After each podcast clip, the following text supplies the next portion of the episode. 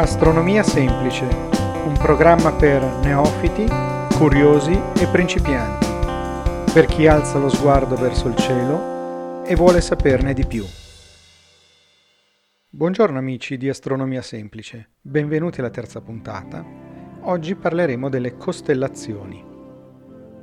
Le costellazioni sono delle mappe stellari in cui è convenzionalmente divisa la sfera celeste sono quindi utilizzate per classificare le stelle che vediamo nel cielo e servono per avere dei riferimenti fissi facilmente riconoscibili. La mappatura delle stelle non tiene quindi conto dello spazio tridimensionale e della reale distanza tra le stelle. In una costellazione ci possono essere stelle che sono separate tra di loro da distanze enormi, così come possono essere molto diverse le luminosità e la dimensione di queste stelle. All'opposto, stelle che guardando il cielo sembrano essere lontane tra di loro, in realtà possono essere separate da distanze minori di altre stelle che apparentemente possono sembrare più vicine. Ricordiamoci inoltre che la mappa stellare che conosciamo vale solo dal pianeta Terra. Se ci avventurassimo in un viaggio tra le stelle, non saremmo più in grado di riconoscere le costellazioni, e sicuramente saremo in grado di vedere tante altre stelle che non riusciamo a vedere dal nostro punto di osservazione attuale. L'Unione Astronomica Internazionale, di cui fanno parte 82 stati al mondo, incluse tutte le nazioni principali, divide il cielo in 88 costellazioni ufficiali, con confini precisi, di modo che ogni punto del cielo sia classificabile come appartenente ad una sola costellazione. Le 88 costellazioni possono essere divise in base ad un criterio di storicità e di rilevanza in tre gruppi. Abbiamo 36 costellazioni originarie elencate da Tolomeo nel suo Almagesto, oggi diventate 38 dopo la divisione della nave Argo in tre costellazioni distinte. Ci sono 12 costellazioni dello zodiaco che si trovano lungo l'ellittica, e vengono quindi percorse dal Sole nel suo moto apparente sulla volta celeste durante l'anno. E infine 38 costellazioni che sono state definite in epoca moderna a partire dal 1600, negli spazi lasciati vuoti dalle costellazioni tolemaiche e nell'emisfero meridionale. Inoltre, se consideriamo le costellazioni in base alla loro posizione nel cielo, abbiamo 18 costellazioni boreali, cioè posizionate nell'emisfero settentrionale, 34 costellazioni equatoriali e 36 costellazioni australi, cioè posizionate nell'emisfero meridionale.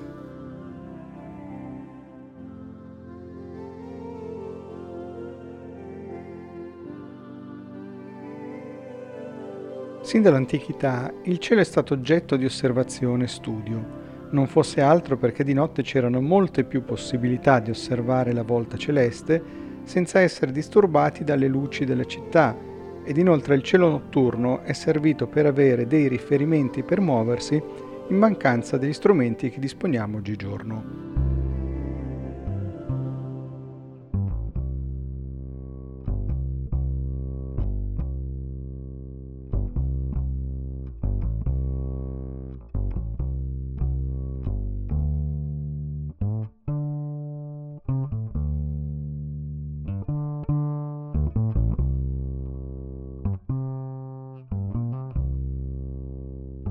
I nostri antenati iniziarono quindi a studiare e a classificare le stelle.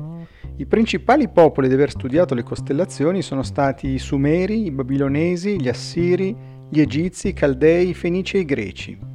Tra le prime testimonianze vale la pena di ricordare il lavoro fatto ai tempi delle civiltà mesopotamiche, in particolare la popolazione degli Accadi. Sono state infatti ritrovate tavolette contenenti immagini di costellazioni ed era più o meno il 2300 a.C. In seguito, una prima catalogazione degna di nota fu fatta da Arato in Grecia intorno al 300 a.C., che riprendeva il lavoro fatto da Eudosso. A loro seguirono poi gli studi fatti da Ipparco intorno al 200 a.C., che comprende ed evidenzia alcune incongruenze sulle mappe di Eudosso, dovute alla precessione degli equinozi, ed Eratostene intorno al 190 a.C., nel cui saggio vengono descritte 42 costellazioni derivanti dalle costellazioni mesopotamiche basate sulla mitologia indigena.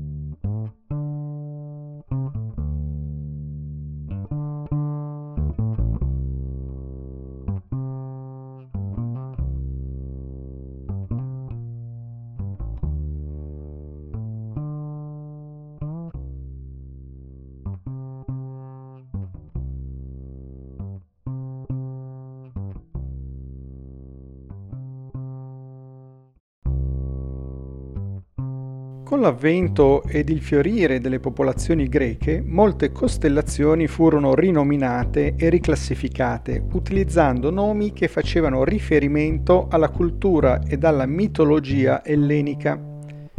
Nel secondo secolo d.C., Tolomeo nel suo Almagesto classificò 48 costellazioni boreali, le uniche visibili all'allora mondo conosciuto.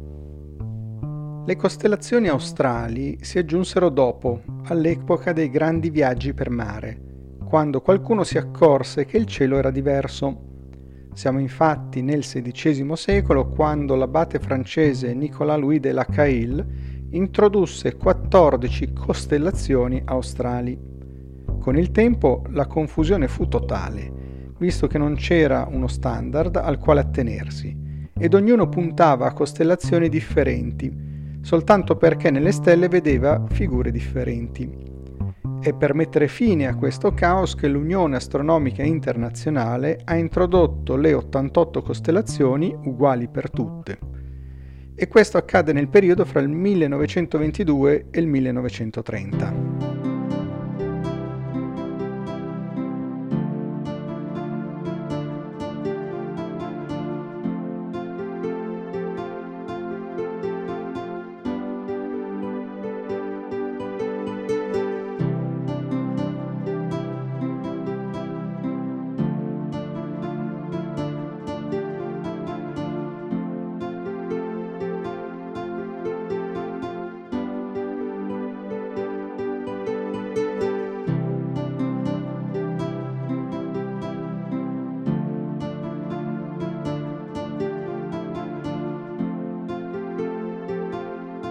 Come detto, i nomi delle costellazioni dell'emisfero boreale sono molto antichi e derivano dalla mitologia greca, spesso legato a Zeus e ai suoi continui capricci.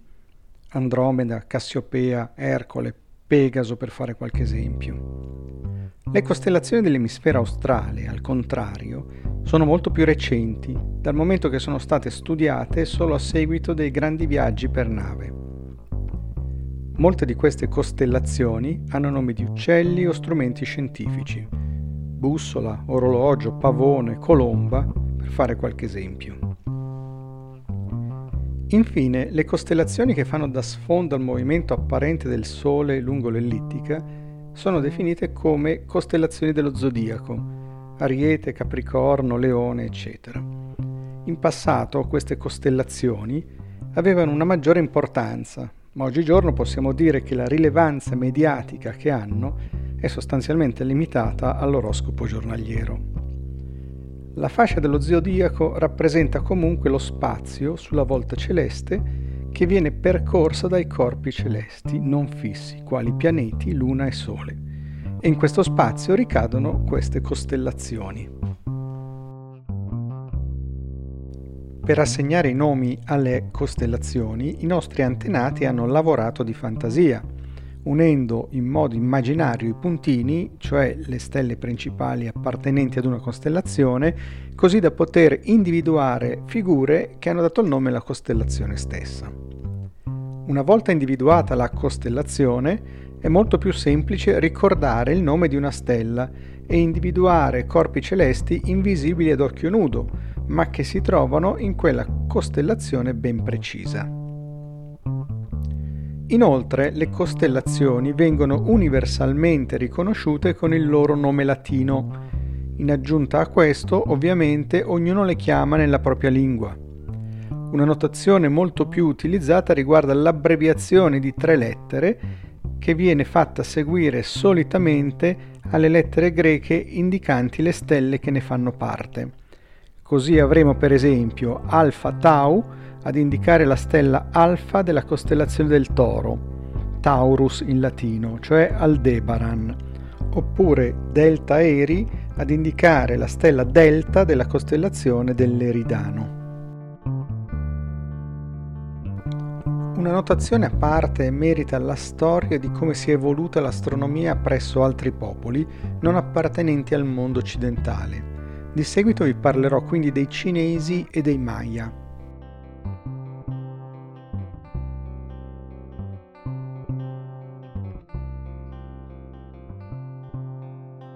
Il popolo cinese ha sviluppato nell'antichità una visione dettagliata del cielo, senz'altro più della nostra e che si discosta in gran parte.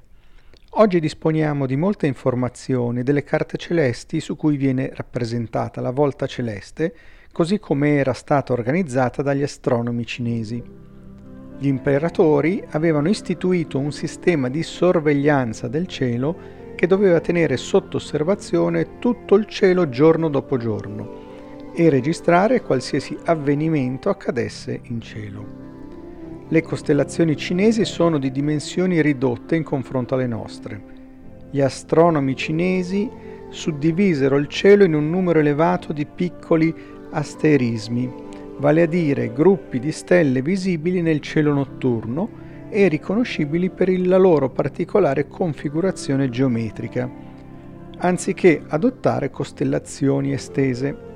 Tale scelta è immediatamente visibile dal numero delle costellazioni attraversate dalla Luna. Le case lunari sono infatti 28 per i cinesi, mentre il nostro zodiaco considera solo 12 costellazioni. Ogni costellazione, inoltre, veniva identificata tramite una stella guida, che non era necessariamente la più luminosa del gruppo. A proposito di zodiaco, bisogna osservare che i cinesi non conferiscono adesso una particolare importanza, sviluppando una visione del cielo i cui elementi fondamentali erano il polo e l'equatore celeste. Oltre alle case lunari di particolare interesse erano pertanto le costellazioni circumpolari, cioè quelle che non tramontano mai, più ancora di quelle strettamente attraversate dall'ellittica. In totale il cielo cinese aveva circa 300 costellazioni, molte di più delle attuali 88. Anche il popolo dei Maya, come noi, aveva diviso il cielo in costellazioni. Benché finora siano state identificate solamente le principali, quelle che ebbero un ruolo fondamentale nelle loro leggende. Importante, come del resto lo era in tutta l'America, era il gruppo delle Pleiadi, che i Maya yucatechi chiamavano Zab, cioè i sonagli del serpente. L'orsa minore, che si muoveva attorno al polo celeste, veniva chiamata le stelle che ruotano attorno al nord, mentre la stella polare era spesso rappresentata nelle iscrizioni dall'immagine di un dio C, una divinità dalle sembianze scimmiesche che veniva chiamata l'astro del nord o la stella scudo. Sappiamo inoltre che i Maya conoscevano la costellazione dello Scorpione e che i più importanti asterismi erano costellazioni corrispondenti ai gemelli e a Orione. Per quanto riguarda le costellazioni zodiacali, abbiamo diverse indicazioni che fanno ritenere che i Mai avessero introdotto questi asterismi e che l'ellittica venisse rappresentata da un grande serpente a doppia testa. Cari ascoltatori, siamo giunti al termine di questa puntata. Vi ricordo l'indirizzo email astronomiasemplice-gmail.com al quale potete scrivere se avete delle domande da sottoporre alle quali cercherò di darvi risposta in tempi brevi. Un saluto e un arrivederci alla prossima puntata. Astronomia Semplice è un programma di Dino Porello, musiche dei B-Ray Beck e di Pietro Albaro.